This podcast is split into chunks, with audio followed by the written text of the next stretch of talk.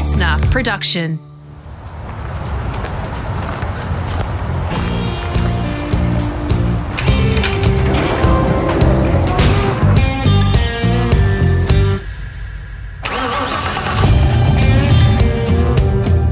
G'day, it's Rusty here, getting set for part two of my podcast with Kiwi racer Craig Baird. If you haven't heard the first instalment, head back to the library and give it a listen. There's some fabulous yarns in there on his early years, waking up the neighbours, cutting laps of the block, racing karts built by his dad, and a true love of the history of motorsport, particularly in New Zealand.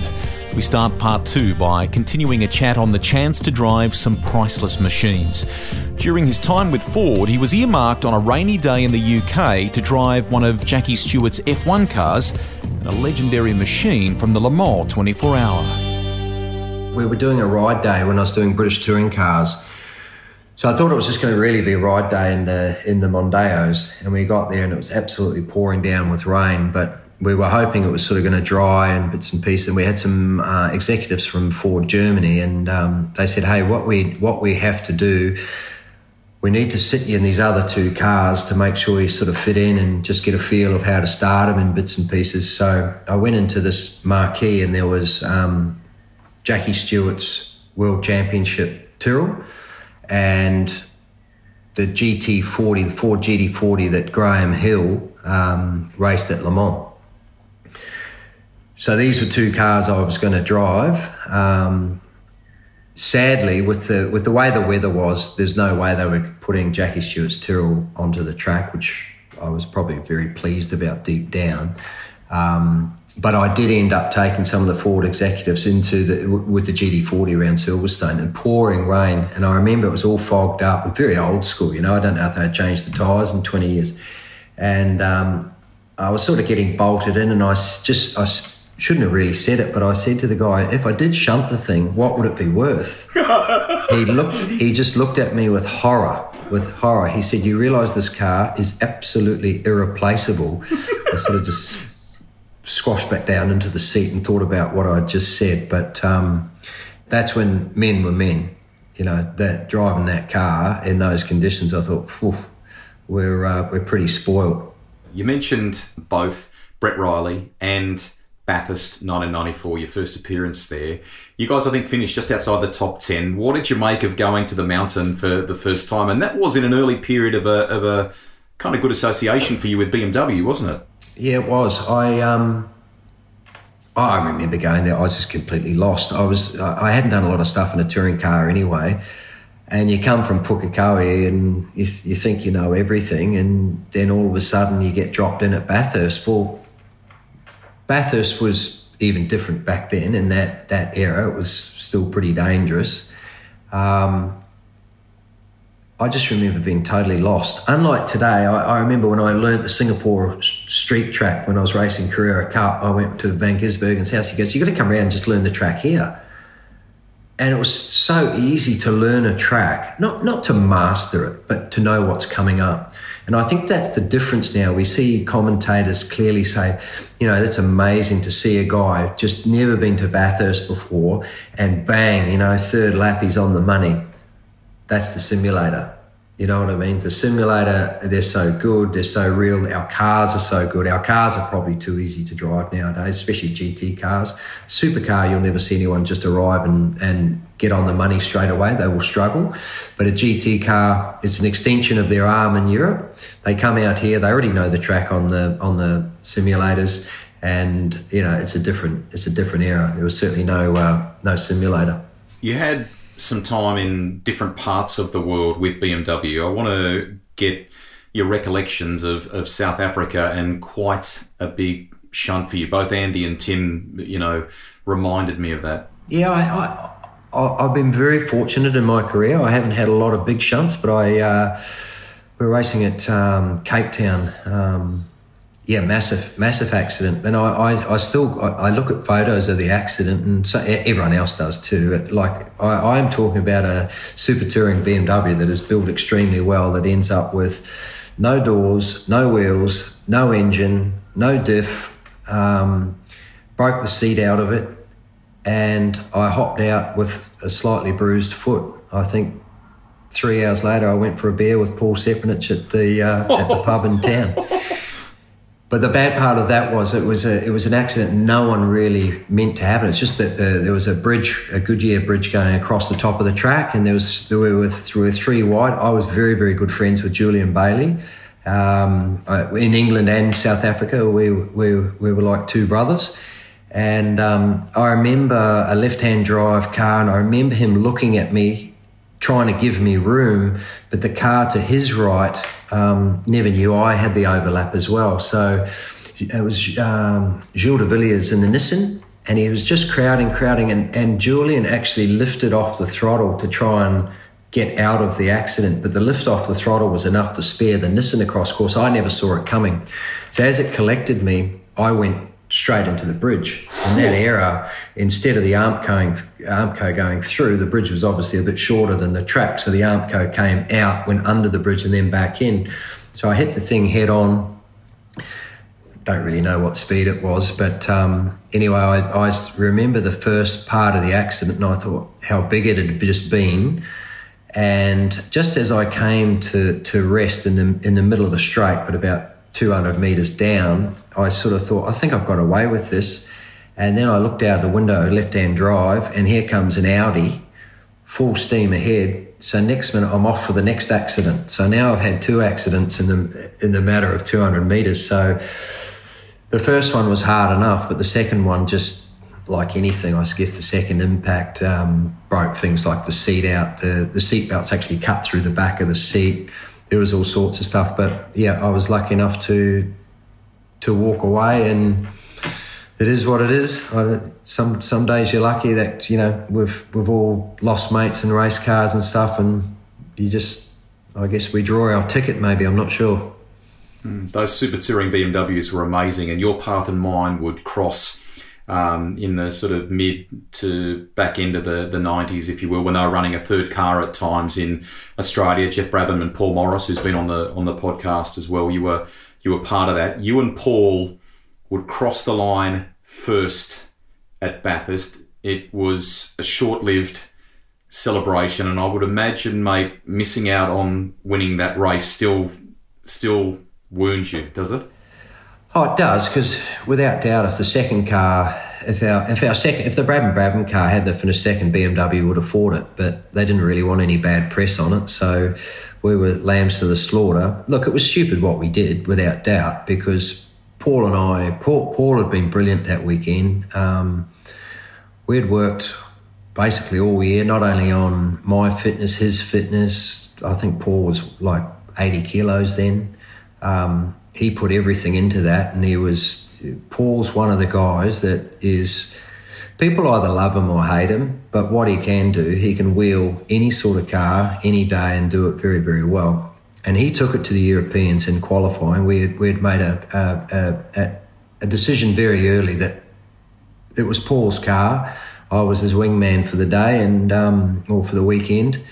He was on top of his game and he, he, he threw it on pole again all the Europeans with all the bits and pieces, all the latest gear. I'm not saying, and we had good gear, no, no, no doubt, doubt about it. But um, I don't think the BMW was the far. It was the fastest race car, but was it the fastest qualifying car? Probably not. But he dragged that thing, absolutely dragged it. But we had that race basically won all day. We should have done a um, the last pit stop. I guess we were concerned that we may have may have lost time doing a driver change, but we wouldn't have because Paul and I had. I think we were down. Like I kid you not, because don't forget we only we had no steering wheels through it, like just no wings on seats, nothing. We were in and out of that thing ten or twelve seconds easily, and I mean easily. So we should have swapped, but I guess um, BMW really they they they had looked at the rule. Um, no one driver can drive continuously for more than a period of three and a half hours.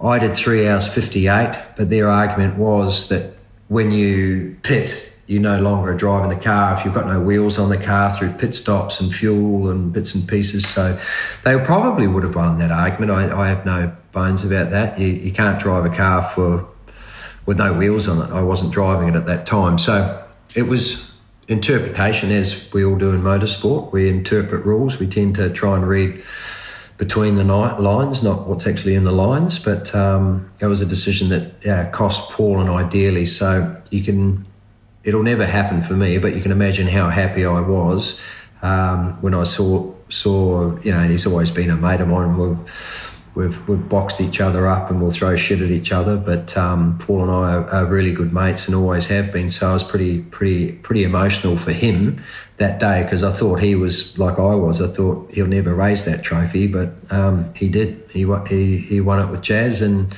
um, as I say, I was as happy for him that day as he was for himself. Very cool. About this time in the that sort of '97 period, I would imagine the phone must have rung again from Dick Bennetts to uh, not repay a favour, but I guess it, it, feels a little bit like that. He'd made a promise to you kind of years prior, hadn't he? And there was an opportunity that turned up to drive the Ford Mondeo in the British Touring Car Championship at at a, at a zenith period, Beardo, for those cars. I mean, the development, the work that the factory teams were doing, it was incredible, wasn't it? Yeah, well, Bathurst certainly didn't do us any harm to to get that phone call because we'd sort of boxed with Frank Biela that last part of that that race, and he had nothing for us. Um, so yeah. Anyway, the phone did ring, and um, it was an opportunity. Radisich was moving. Um, he was moving to Peugeot, so there was an opening at, at, at Ford. Um, Dick Bennetts West Surrey Racing was still running the Mondeo program. There was another part of that as well um, with with Adrian Reynard um, building that car. That Mondeo for that year was uh, a Reynard built car. So I went over for a test. Um, was was quite a difficult test because it was a really cold, cold day. It was raining. There were different changing weather conditions and bits and pieces, but there was half a dozen different drivers there, and um, anyway, we all had to do race runs, qualifying runs, all sorts of things, starts, just general, go through everything. We were there for a couple of days. Um, and then I came back. I came back to Australia. I was living here on the Gold Coast, and yeah, fortunate enough that um, could have got that got that call that uh, between between Ford, Reynard, and West Surrey Racing, and I have no doubt that Dick Bennett uh, was pushing my barrow very hard, but at the end of the day, I still got to see all the race run times, and I I, I wasn't the quickest in qualifying trim, um, but I was in a race run trim, so my race pace was was was better. But I'd probably done more um, touring car stuff at that time too. So there was, you know, people like Jordi Gené that were heading to Formula One and missed out on F1 seats, so he was in. Um, so there's all sorts of people. People probably braver or, or, or, in an opportunity to put more on the line than me in some parts of that test. But um, yeah, anyway, I did that season, um, which was a great experience, but it was a tough one because it was the first front wheel drive touring car. It was the first touring car Reynard had ever built. So we did struggle a little bit there. We, we there was some things that probably weren't right on the car. Um, and and you, you hear it when people come to this part of the world, you know, every, every time, you know, Alex Premat, he gets down here for the first year, he would be one of the best drivers in the world, but he struggles from race meeting to race meeting in a supercar because it's a car he's not used to. It's circuits he's not used to. You're just not in your own sandpit. So um, it was a tough year, but again, I I was I had a fantastic teammate um, in Will Hoy, which unfortunately passed away. Um, but Will was the gentleman of our sport, and he was the one that really got me. I was accepted into the old boys club with Derek Warwick and John Cleland and these guys, uh, just solely because of Will. And so we'd go to a race meeting. We, we stayed at the best places, the old manor houses with a golf course attached, and we would um, we would have dinner at night all together. And Rickard Rydell was a good mate of mine. We used to play a lot of golf together. So between sort of the, it was a little bit different. We're just such good friends, and and we enjoyed each other's company every night having dinner. It was sort of really different. So for a young guy and to be accepted and I still see, you know, obviously um, guys like Derek Warwick and that all turn up with with Roland Dane at a racetrack, and you know, it's just nice to to have got to have respect not only for them but the other way around. And, and I had a pretty special teammate that year um, for certain rounds um, in Nigel Mansell. So uh, I got to hear that that era of, of F1. Um, you know, uh, you know, turbocharged big horsepower cars. Um, I got to hear some pretty special war stories, um, filling in a day at the racetrack with with Nigel. About this time, supercars in Australia is really starting to to take off. Um, I think you paired with Stevie Johnson at, at, one stage, didn't you? The pair of you, uh, a pair of you, had raced together. Yeah, my first first supercar Bathurst was Steve Johnson. We finished finished fourth in uh, in the in the Shell Falcon. And then in 2000, you'd get a great opportunity with the legendary Stone Brothers, mate. It seemed on paper like the ultimate Kiwi combination. I was there at the opening round at Phillip Island. Um, you know, it looked straight away like it would be um, a great success story, but it, it, was, I guess, maybe for both sides, perhaps made unfulfilled, wasn't it? Oh, very much so. I always felt like I let them down a little bit. In what way? Um, I, I, well, probably one of the most intelligent guys I've ever come across, in Paul Seprinich. And he's been a fantastic engineer for so many people. Um, he's he, he's very hard. Uh, he's he's very straight. He's he's very South African. You know where you stand with him. He was my uh, engineer in South Africa, um, and we had had success there um, over a period of a couple of years. I had so much faith in him. I brought him back to work with me. Uh, I just felt that the Super Tourers probably had a lot to offer the v- 8 Falcon. Um, we he came quite late. We were at Phillip Island. We turned up. Yep, we we, we won a race straight out of the box. Um, very much on a on a Jason Bright setup and a and a Jim Stone setup, I suppose. And then we re-engineered it, and I wouldn't say for the worse because I think over a period of time, what they learnt and what they how to think outside the the square, as and Paul's very good at that. But I lost confidence not not in him as an engineer because if we'd stayed together in a supercar for a couple of years, we we would have. I, I firmly believe we would have dominated. But we were doing things that sometimes I wasn't comfortable driving.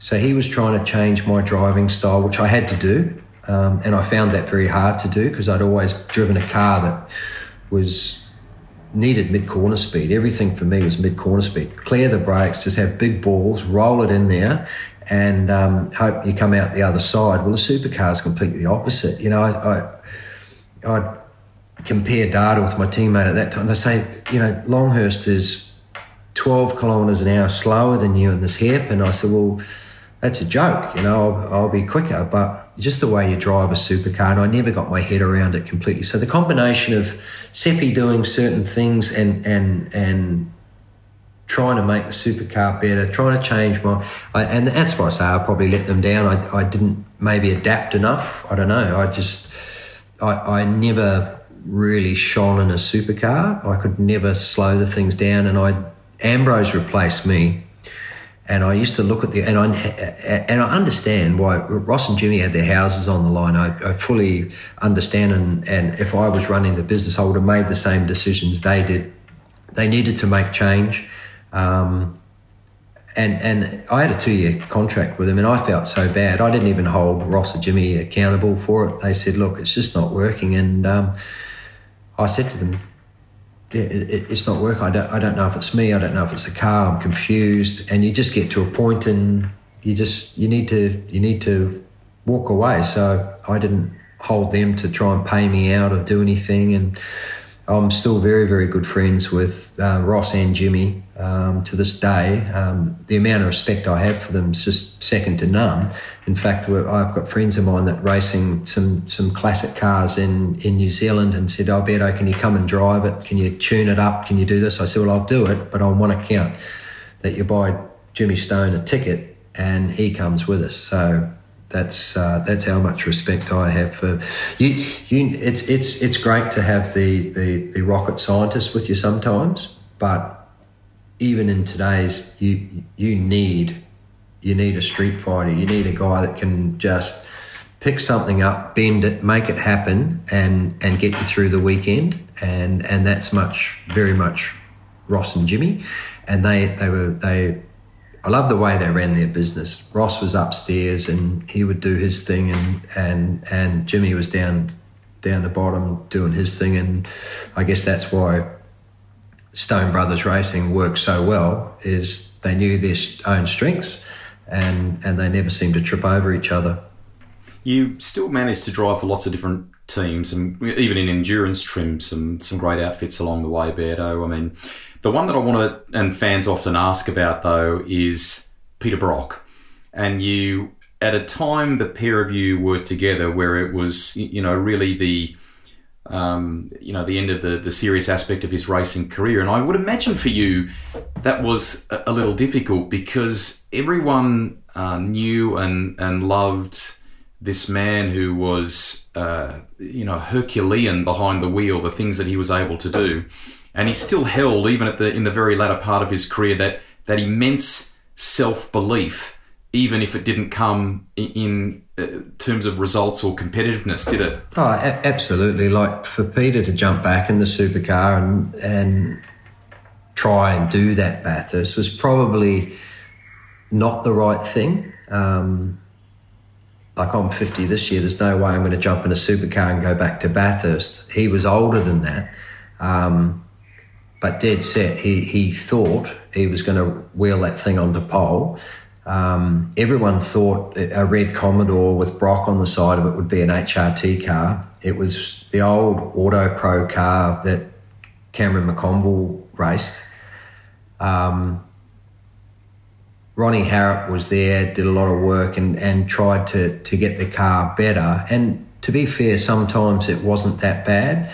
But um, yeah, when you when you get back onto the onto the the Brock thing, yeah, his self belief was unbelievable. You know, even when they said, "Oh, he's going to do Bathurst," there was there, there was humming and harring whether he was going to do it or not. And he did a test at Winton, and we sort of thought, oh, he's he's a bit off the money, as you'd expect. He goes, Don't worry about me. He goes, The fans want to see me, and I'll get up to Bathurst and I'll lift it and I'll be all, all right. But I think that uh, he probably bit off more than he could chew there. But he gave back to the to the sport, I suppose, the, the cues, the, the, the his work ethic towards fans. I know we all hear it, but when you're actually there, because I'd nudge him and say, Come on, mate, we're going to go. We're going to, let's go and have dinner. Let's, let's, mate, you don't go until the, until the queue's finished well, most guys in supercars are used to a queue of 30 people. He had 500 people. He's there at nine o'clock at night signing all sorts of weird things, the things people would ask him to sign, I won't get into, but he would not leave. Uh, they ran out of merchandising. You know, it, we hadn't even got to the weekend. They'd run out of merchandising. They were trying to send trucks in. He had that much on his plate. Um, yeah, so it was look, a pleasure to work with him and, and, and drive for him for that year. Um, but as I say, he probably never should have stepped back in. And I remember even at the end, we said, just park the thing, mate. Like it's it's half buggered, you know, like we're not going anywhere. It's done.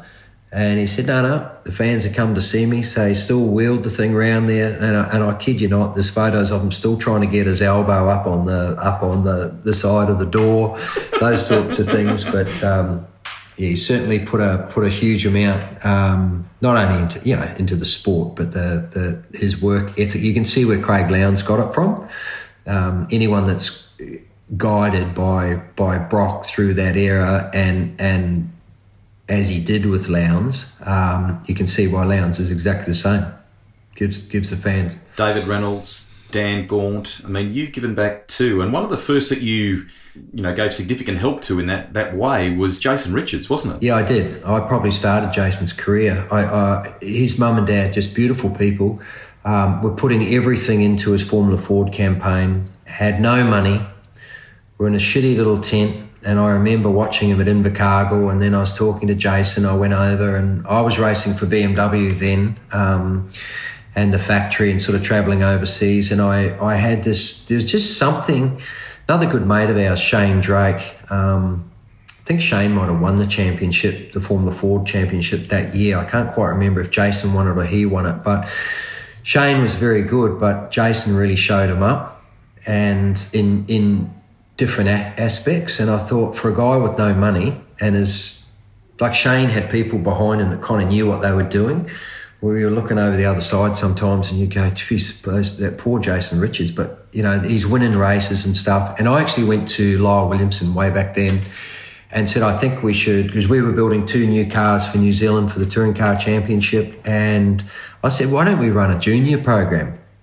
Because Jason was never going to survive um, just on the on the, the family funding and moving through. So um, yeah, it's, a, it's such a shame he's he's he's not here with us, but because um, he'd tell you every part of that story, and I I, I pushed so hard to to make because I was also looking at moving off with South Africa and bits and pieces. So yeah, I did did do that, um, and and something I am proud of because like most race drivers, we we're pretty good at thinking of ourselves, but I've always you know even when guys in New Zealand were looking for a Carrera Cup driver and that I'd jostle things around or jostle things around for, for Dan Gaunt to come across to our team. Um, Dave Reynolds, you know, I was racing Carrera Cup here. He was winning races against me here. Most people would say, "Oh, you're mad if you go and get the guy that's beating you in Australia." But we, we had one spare seat in New Zealand with Triple X Motorsport. They said, "Beto, you know Carrera Cup better than anyone. Like, who who would you put in?" And I said, "Well, the quickest guy at the moment I reckon probably anywhere in the world, or as quick as anyone anywhere in the world, is is Dave Reynolds. So they said, well, get hold of him and see if he'll come over. And poor Dave is a young kid, a little bit nervy and bits and pieces, but um, applied himself really well. And um, you know, we've had guys crash cars down there looking for drivers, and I'll ring up guys like Alex Davis and hey, hey mate, I can get you in here, come down. And so yeah, I've always tried to help but look, I've been helped plenty in, in, in my time by plenty of people, plenty of good people. You know, if you're going to on a show like this, if you, it would take you three days to get through everyone that actually helped you. There's there's so many people that um, it's not until you actually start talking on your podcast, you start things start triggering in your mind that about people that have helped and where you'd be without them. So uh, it's always it's always hard to to, to bundle them all up and, and thank them all, I guess.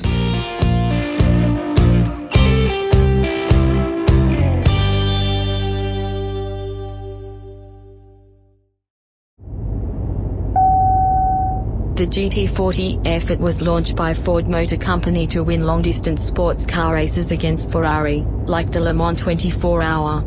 The Mark 1, Mark II, and Mark III variants were designed and built in England based upon the British Lola Mark VI. Only the Mark IV model was designed and built in the United States. The range was powered by a series of American-built Ford V8 engines modified for racing. You brought up Porsche. What an unbelievable chapter for you. You've driven successfully so many different iterations of the Carrera Cup car, succeeded in Australia, did the same in New Zealand. I've seen you do it in, in Asia at the Singapore Grand Prix, and you've you've competed in other parts of the world as well. What is the correct term? It's something like winningest Carrera Cup driver in history or something, and it's an amazing feat. Yeah, I think the, I, I, didn't realise any of that. I was at Porsche, Porsche Awards night in Germany, and they um, they introduced me onto stage, and it was sort of all a bit of a surprise. I didn't really know it was happening, but I'd won more races in the Porsche brand than anyone else in the world. And it sort of floored me a little bit at the time that A, they had acknowledged that. Um, you sort of, people say, oh, yeah, but it's easy to win races in New Zealand, Carrera Cup, or whatever. I'll tell you now, the guys that I used to have to beat in a race in New Zealand was so hard, so it was just ruthless racing. Um, and and no different in Australia. To win Carrera Cup races here is hard. Um, they're a hard car to drive. Um, you know, and not take Lowndes is probably one of our best touring car drivers we've ever seen in, in this country. But he rocked up to the Grand Prix and decided to race a Carrera Cup car. And when he when he when he put his hand up to do to do that, I kind of to a few of my closest friends, I'd never have I almost felt like ringing him up and saying, mate, that's going to be a big ask without a lot of miles, a lot of testing, and and really feeling that car. you, you, you're going to find that very difficult. And I, I think if you were to ask him that same question, um, that's exactly how it was. I just suited those cars. It was always, it was always like driving a single seater for me. So what I explained to you about the supercar and how how I never really mastered slowing it down to speed up. Um, the the Porsche Carrera Cup car, the harder I drove it, the more out of control I felt in the thing, the more reward I got from the car. And I guess I stepped away from Carrera Cup for the simple reason the modern car came in with paddle shift and they just changed it. Was harder, the, the harder you drove and the less it rewarded you. And I think you could see that, um, you know, even guys like Nick Percat, really, really fast guys, but when they drove the 997, it took them a year or so to master it. And when they did, they mastered it very, very well. Um, but you could never just jump in them and, and, and turn them on to the 10 tenths. Um, whereas the new Cup car, I think, is a little nicer, uh, a little bit easier to drive. So you your expectation, you just drive them, and it, and it sort of rewards you for not over driving. So it's probably easier to find a, a limit in them. All the championship wins, all the race wins, all the seasons. Which iteration of the Cup car is your favourite, and why? I definitely 997. Um, the 996 was always difficult because you had a you had a basically road car gearbox in them.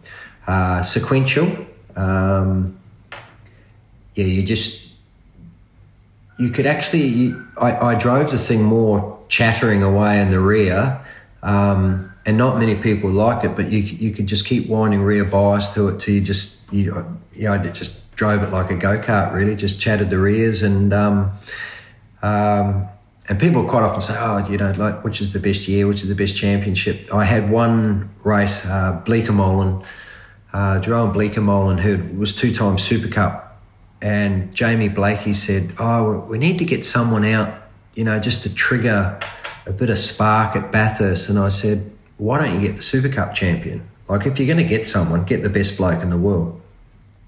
So they did a deal with him, and he ended up being my teammate. They said, "Do you think it'd be all right if he comes in and shares all your data and everything else?" And I was trying to hope that I'd have a massive advantage over him, just because he might set his car up different or not have good data or whatever it was. But anyway, he came in and opened up the book and took everything of mine, put it on his car. He was an absolute gentleman to deal with.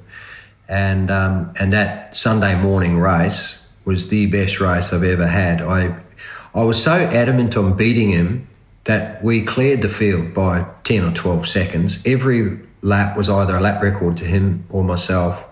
Um, I would have rather been the thing than lose it, even to the point on the first practice. We did the first practice and we all had to use old tyres, um, just part of Carrera Cup rules. But uh, because his car never had tyres with it, they said they would give him a green set of tyres. I said, if he runs green tyres, I'm refusing to even go out the next practice. So I never practiced the second practice because I didn't want people to think in Germany, here's the Super Cup guy, and he was quick, straight out, straight away he was quick. I didn't want him to just go straight in the car and go P1 on a green tyre because that part of the story never gets back to Germany. They just go, oh, Australia's not as competitive as what we thought. So I said to Carl Batson, I said, I'm parking it, mate. He said, You can't park it. You know, you got to get every lap around this place. I said, Mate, don't worry about the rest of the weekend. I'm not letting the Germans think that this bloke's beaten me in a practice session. He won't beat me all weekend. And that's how adamant I was. And I'm never really cocky like that, but I was so wound up. I was in a great place with, uh, with not only my car, my team, my group of sponsors. Uh, you know, Mark Sini was looking after us, and um, I had a really good crew around me. And when I talk about the sponsors and everything, I could have crashed that car and they would have bought another one overnight to make sure I went back out. And you know what I mean? I was just, they had full commitment. And that was one of those weekends that everything just clicked. Motor racing's a brutal game. You're a tough bastard. I've always known that about you, but you've had losses to deal with along the way, mate. Firstly, I can vividly recall talking to you at Bathurst when Mark Porter had a crash in the Super 2 race up there, and I, I tried to offer a, a, a, little glimmer of hope, but you were, you knew, mate, you knew that was uh, one that was going to be difficult for him to come back from, didn't you? Yeah, absolutely. I don't know why you you kind of sometimes see things or things happen or you get gut feelings and um, yeah, that and that's probably the first well it was the first time that I'd lost a real mate. Um, and that's why I think it's so special when you look back to the Jackie Stewarts and how much they tried to do for the sport because I did some drive days with Jackie uh, at Silverstone, and he said to me, he said, we used to actually think when we left a driver's briefing, he said we would almost, it wasn't said, but he said we'd look around the room and you pretty much knew one of the blokes wasn't going to be at the next driver's briefing. So I guess that push through all those years to try and make things safer. And if you actually, if you took Mark's car now and had the same accident, you'd probably have a different result because we just keep evolving technology and safety, and that's the sad part. But look, Mark died doing what he loved doing. He was he was he was a he, he was a great bloke. That's you know he, he, the be all and end all wasn't actually racing for Mark. He he loved racing, but um, you know he had he had business commitments and a lot of other things going on in his life. He didn't have to race, but he he was very passionate about it. I teamed up with him one year at Bathurst, and I raced Trans Am a lot against him in in New Zealand. Um, but anyway, just it's a chapter, and you you try and block it out the best you can, I suppose, and you, you just gotta you gotta move on. Was it the same for you with Sean Edwards, mate? I don't know that we need to analyse what happened with the crash. That's probably been well reported, but you know, he was the son of Guy Edwards from memory, who helped Niki Lauda at the scene of his his crash at the you know near fatal crash at the Nurburgring. How hard was that one for you? I guess the hardest part was not only was the fact that I I'd done the same for him as I'd done with Bleekemolen and tried to get him to race at Bathurst that year, and and then um, that that didn't work out money wise, and I'd done a deal with some other people just to try and do some driver training, and they said, "Look, we we will pay him if he still wants to come down. We'd still like to do a day at Queensland Raceway." And spoke to him on the phone. I said, "Mate, obviously the Bathurst thing's not happening." He was having to go to, I think, Abu Dhabi or Dubai to do some Super Cup testing. He said, "Mate, I'm I'm heading that way anyway. I'll come down. I'll still do those days." I had some um, personal dramas in my life at that time, especially that day and that over that weekend, and and for whatever reason, I had never. Uh, I was spending. I would normally get to the track on a drive day, and I, I, I'm a very articulate person. I would normally get there, put a race bag in, get dressed, get ready, introduce myself to customers, clients, whatever. And it was quite a big drive day with a lot of different cars and. Um, we were going to drive some of their cars and they were going to drive and we were going to instruct. So it was it was very clear. Uh, it was one of my old cup cars, and I was asked if I could jump in the passenger seat. It was as simple as that, and I wasn't ready. And um, sadly, or however you put it, um, Sean put his hand up and said, "Hey, buddy, I, I know you got a few dramas going on at the moment. I'll uh, I'm all dressed. I'll jump in and go." And that's the last time I spoke to him. Far out, sliding doors moment, mate. Absolutely. So you you know people that's I don't know. You you got to say that people say, oh, there's karma in life, there's this in life, there's that. I think sometimes you, I said it before. I think you you draw a number when you're born, maybe, and it wasn't my day. A couple of final ones. Firstly, Luca, your son, has been having the odd steer of a go kart. Are you a good go kart dad? Will we see another generation Baird racing? Look, I would love him to do it. Do I think he, I, I, my honest summary of Luca in a car, I think he's, uh, he can probably point the thing in the right direction and do the right speed, but to have the pure mongrel in him to actually be a, a racer, I don't think that's him. Um, he's just not that character. I, I can look at someone and I'll go, yeah, he's he's absolute mongrel enough. You, have got to have the, the the combination of things. And from my point of view, um, I guess you've got to look at funding in motorsport. I think there's dads there spending tens of tens of thousands of dollars just in go karts. Well, that's just the start. Then you've got to move to the next level. Then you've got to move to the next level. And what reality is, um, I've seen too many try and fail, and um, It's it's a hard game, and he's he he didn't want to do it from when he was seven. That would be a different story. He he wants to do it, I think, now to and he, he, may do just at a club level, but I I, think to actually throw him in there and, and expect him to come out the other side as a Formula One driver. I don't think he expects that either. Got beautiful kids, mate. Let's hope he enjoys pulling on the helmet and having fun, whatever whatever he does with it. Crompo describes it as poacher turned gamekeeper. You joke, send a thief to catch a thief. you are now the driving standards advisor in supercars. Some might say that's the dark side, but how have you found that whole role and and the overriding feeling? I'm going to pump your tyres a little bit here. The overriding feeling among the constituents is that it's the best it's been. Well done. Yeah, well, I, have had a few of the drivers say that. Um, you're never going to get it perfect.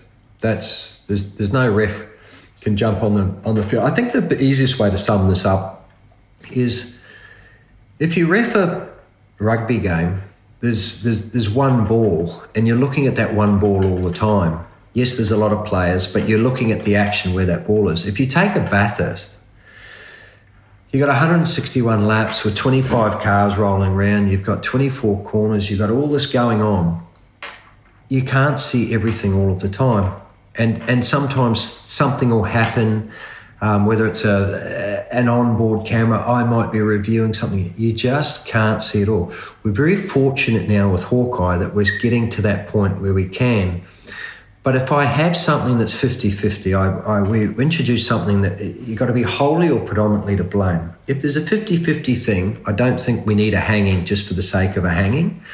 So I've been very open with the guys. I want to race on format. Um, some people say you don't need a ref. Could you imagine our sport if there was no rules with no ref? A, all the teams would be broke after two weekends. There'd be a lot of injuries. Um, it just couldn't happen. So it's easy for people to laugh and joke and say we don't need it. Just let the bring the biff back, get on with it. Um, in this era, people are accountable, and it starts with, I guess, my boss in, in Tim Schenken. Someone's got to be accountable. Um, everyone's got a duty of care. So we've got to play it with a fairly straight back. Yep, we want some good hard racing, and I'm all for that.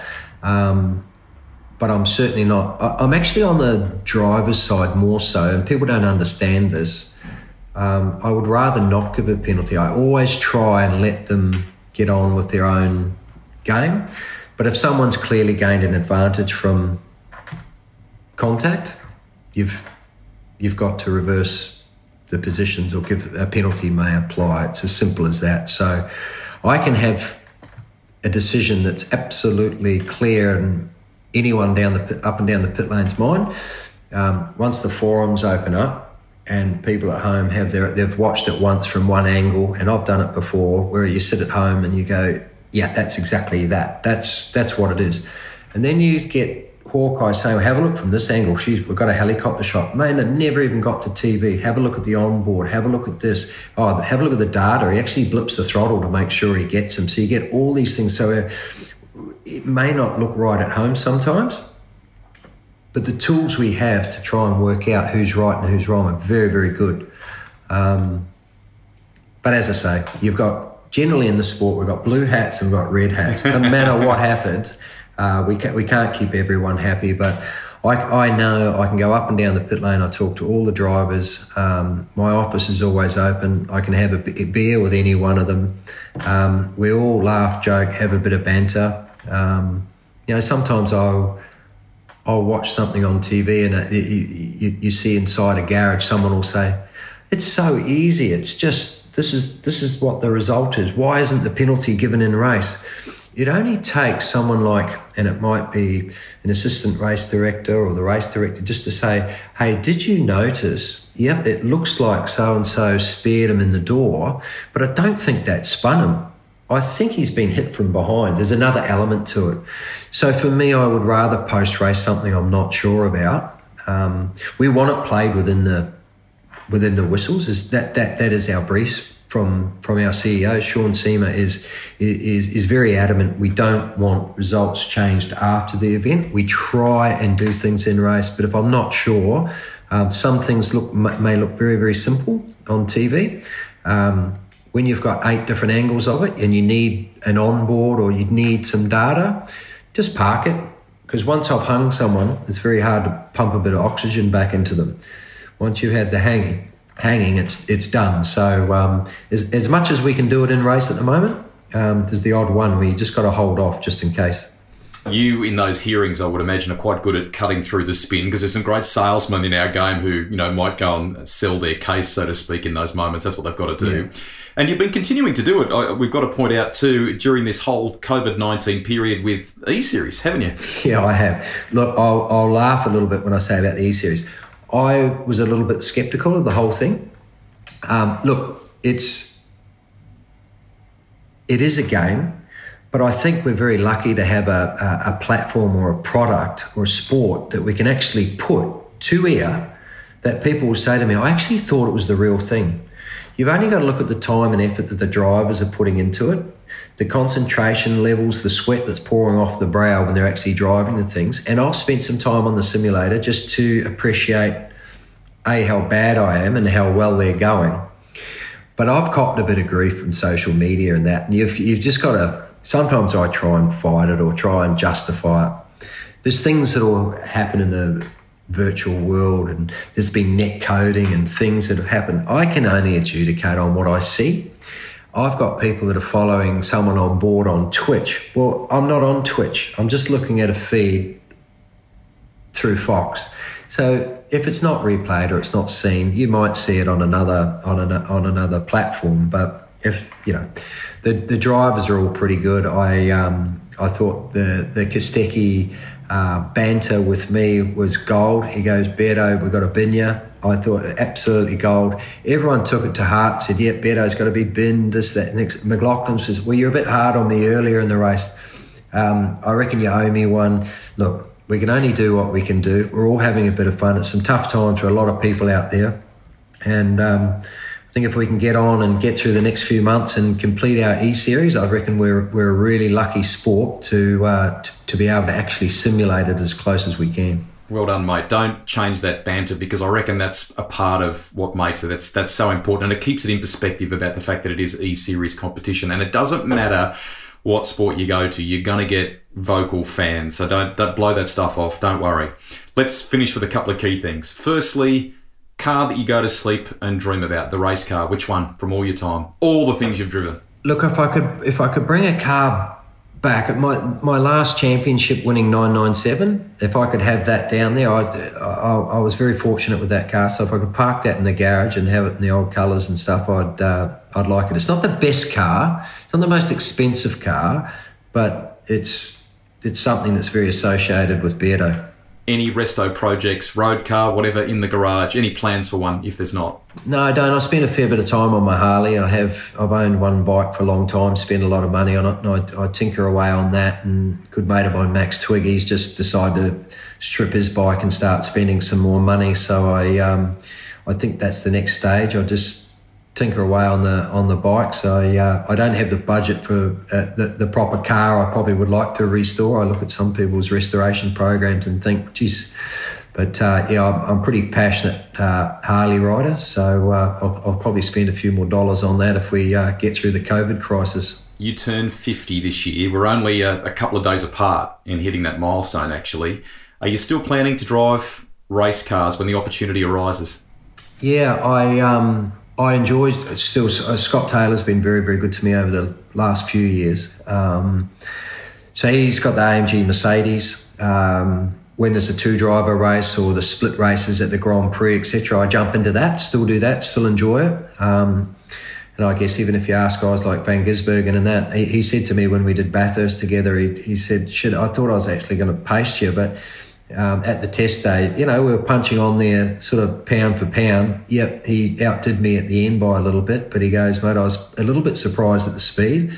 And then um, we went to like the Grand Prix last time there was with Fisichella. He was in the in the Ferrari, and the two of us cleared the field and took off. And I had two wins, one in the dry and one in the wet. So um, I'm not saying I'm going to be world champion, but uh, you can I can still spin a car when I need to and um, get get some time out of it. But I don't want to go and uh, try and take over from uh, a Verstappen or a Whincup or anyone else out there. Congratulations on everything. It's been fantastic to to have this chat with you. You and I have shared a desk covering Formula One at one stage. There's been some fantastic parties with our, our buddy Daryl Beattie, where I think one evening you and Andy McElrea may have pulled on the Lucky Strike Racing overalls. Yeah. And, uh, couple of deep breaths. a couple of deep breaths.